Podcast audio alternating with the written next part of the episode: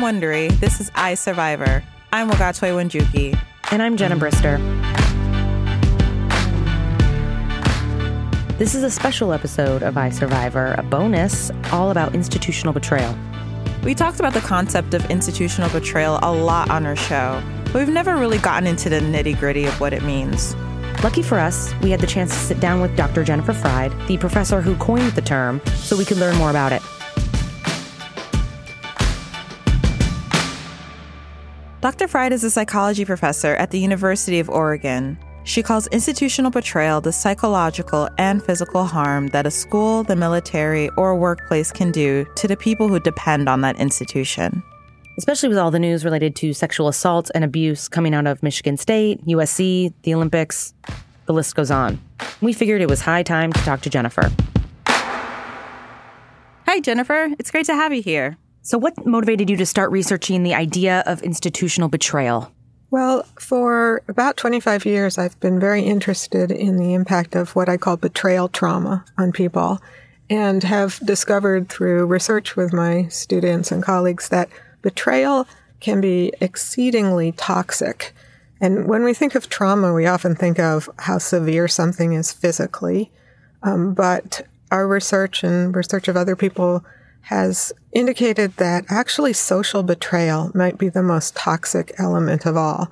And betrayal, as we understand it, is when somebody you're dependent upon mistreats you in some way. It became apparent to us in thinking about it that it's not just one person that can do that. It's larger constellations like a family or a government or an institution. The Holocaust is an example of extreme betrayal trauma where a government issues genocide on its own people. I had a student join my lab named Carly Smith in 2010, and at the time there was quite a bit of media attention to military sexual trauma, and people would say they joined the military joined to serve, but then were sexually assaulted by maybe a peer or a commanding officer, and that was bad. And then when they tried to report it or deal with it, the response of the institution, the military, was even worse, even worse than the sexual assault. Carly Smith and I decided that we really needed to systematically study this possibility that institutional betrayal could be its own kind of toxic harm. Why do you think uh, historically institutions, or at least a lot of them, haven't been cracking down more on sexual violence when it happens within their communities? Denial of sexual violence is so deeply rooted and pervasive in our society that you know, we've got individuals who are also turning away from it as well as institutional structures. But one of the problems is when institutions do open their eyes and acknowledge that there's a problem, it can create a short term kind of reputational hit.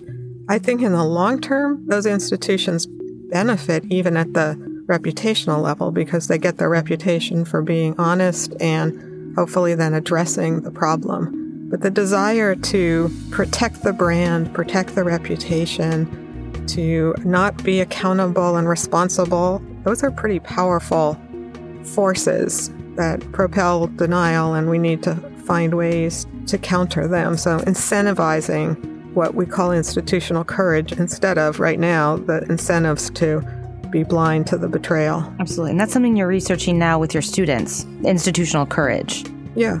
Institutional courage is the opposite or antidote to institutional betrayal. Um, it can be both sort of correcting betrayals that have happened as well as being proactive and avoiding them in the future. One example that we see increasingly happening across the country when it comes to college sexual assault is the use of anonymous surveys. Anonymous surveys are a very powerful tool for institutions to be courageous because they uncover a reality that's otherwise really hard to uncover. And once you have the actual data in front of you, that usually wakes people up to some extent and really motivates making some changes in the institutional policies and practices that are, you know, not necessarily going to be made if people can live in this sort of la la land that it's not going on in their own institution. And something you've said before in your general principles cherish the whistleblower.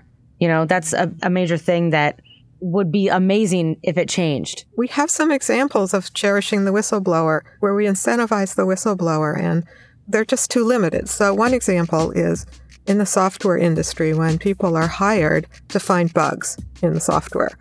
Those are specific kinds of whistleblowers, right? They're, they're finding bugs in the software, and it's understood it's better to find the bugs before other people find them. We just need a whole lot more, much more expansive awareness of how it actually helps the institution to find the problems before they fester and even if you're just worried about PR before they blow up. Do you think sexism plays into this a lot? Like, is this a just one of the many ways that uh, discrimination manifests in our society? I'm sure it is. Sexual violence is, on the one hand, uh, um, can anyone can be impacted by it. It's you can find any combination of victim and perpetrator, but statistically, it's very, very gendered. So the vast majority of perpetrators are men, and the vast majority of victims are women and girls. And the, the gendered nature of it has to be understood as part of of the whole thing. And it's, it's why it's so important for universities to and schools to be looking at this because it then has an implication for equity in terms of educational access. If you've got something going on that's disproportionately going to be predictably harming the girls and women in your in your school. You know, when, when sexual harassment is going on or sexual assault's going on in an environment, that's then hurting the chances that the women and girls will thrive in that environment. But also, if you've got a generally sexist environment, that's also communicating a kind of permission to engage in that sexual violence. So it, it's a, a vicious circle there that we need to change. But it's not just sexism, though. I mean, other kinds of social inequality play into this as well. It's really intersectional. For instance, we find higher rates of sexual violence among non straight men are more likely to be victimized than straight men. And when we look at institutional betrayal, being not straight is a risk factor for both men and women. There's research on on race and ethnicity, creating risk too. So it's really a way to keep people who have less power down and it gives permission to entitled people to do to do things they shouldn't be doing. That uh, makes a lot of sense. And I hope the next phase of the Me Too movement isn't just talking about abusers themselves, but their enablers, talking about institutional uh, betrayal and betrayal trauma is a great way to start that conversation. And blow the lid off of it. Because that's, you're right, understanding what we're dealing with is the first way to make change. Absolutely. In fact, it may be hard to change hardened perpetrators, but I really think we do have a chance to get people who right now are not being very helpful, get them on board by feeling responsible and also hopeful that they can make a difference on this problem. We would really change the course. I think that's why I really uh, wanted to have you on the show because I think it's something that's really valuable and everyone can um, take something away from it. Thanks for joining us. It's really good to start really understanding this topic and how all the different ways that it reaches into so many facets of our lives. Mm-hmm. Yeah. I mean, I, I can't think of an episode that institutional betrayal would not be relevant, right? Even if thinking about Elena's story, uh, not necessarily institutional betrayal, but institutional courage. You know, the school apologizing to her for what the past administrators had done, I think is super powerful. And it just reminds us that, like, abuse does not happen in a silo. Trauma does not happen in a silo. And we do need as communities as as a society to really acknowledge that and stop acting like it's somebody else's problem. Mm-hmm. and that's something that mavid touched on too that her abuser was a big figure in the community and in the church. And it is when we have these structures that are seem to be invisible because they're just community. They're just how the institution is set up and there aren't any governing laws. There's not a lot of checks and balances. And so a lot of stuff goes unnoticed. Yeah. But not by the person that it's happening to, but by the community in general.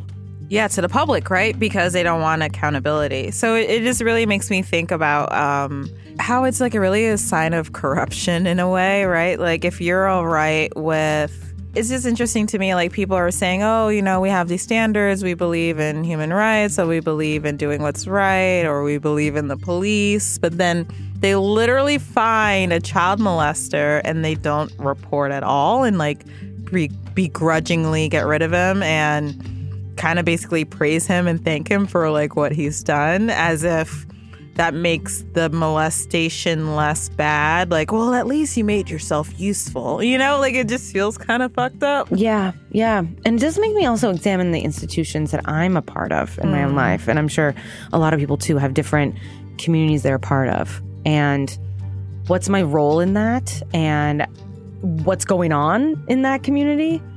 you know, whether it is comedy, whether it is, you know, a certain comedy club, whether it's um, like a sports organization I'm part of, you know, even this, like podcasts, this is an institution, you know?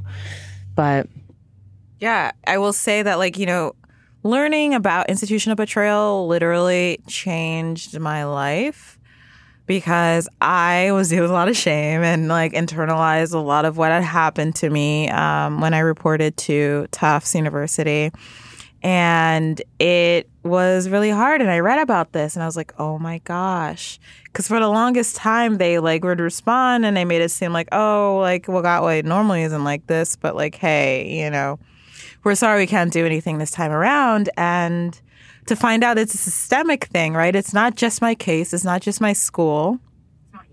It's society somehow has like human nature has somehow like I feel like we've become so corrupted as people, as a society, by rape culture and by abuse culture that um, we find these things where we're shaming victims to be so normal, and that we would rather defend an institution that doesn't care about us to protect it by allowing people's trauma to be swept under the rug, which just like feels very weird. it does. It does, especially because it doesn't match with human nature. You know, with all the stuff that goes on on campuses across America, it seems like such a more productive way of thinking to acknowledge that this stuff is going on and then to take action instead of denying it just to keep your donor base happy.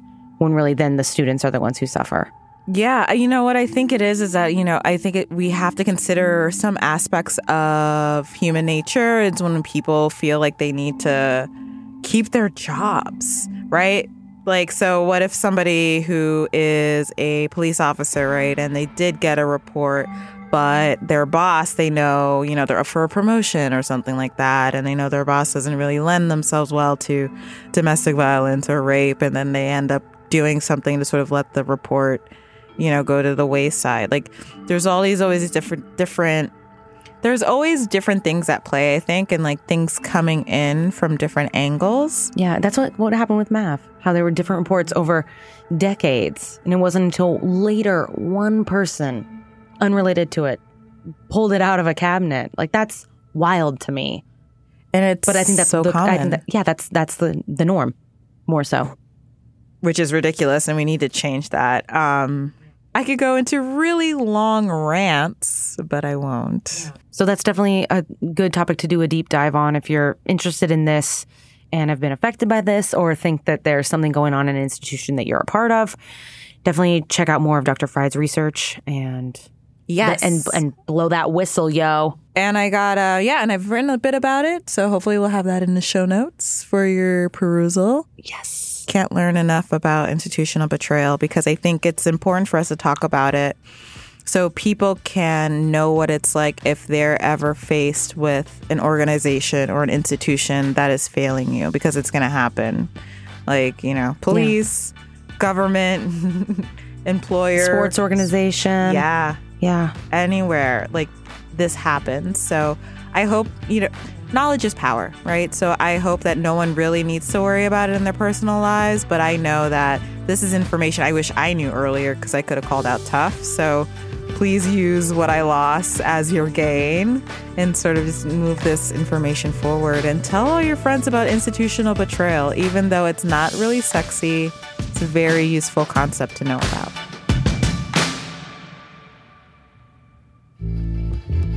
Thanks again to Dr. Jennifer Freyd for joining us on the show. From Wondery, this is I Survivor.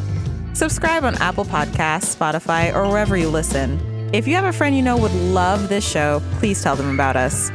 I Survivor is hosted by me, Jenna Brister, and Wagatwe Wanjuki. The sound designer is Bay Area Sound. Audio engineering by Sergio Enriquez. I Survivor is produced by Leah Sutherland. Executive produced by Abby Frentress Swanson. For Wondery, the executive producers are Marshall Lewy and Hernan Lopez.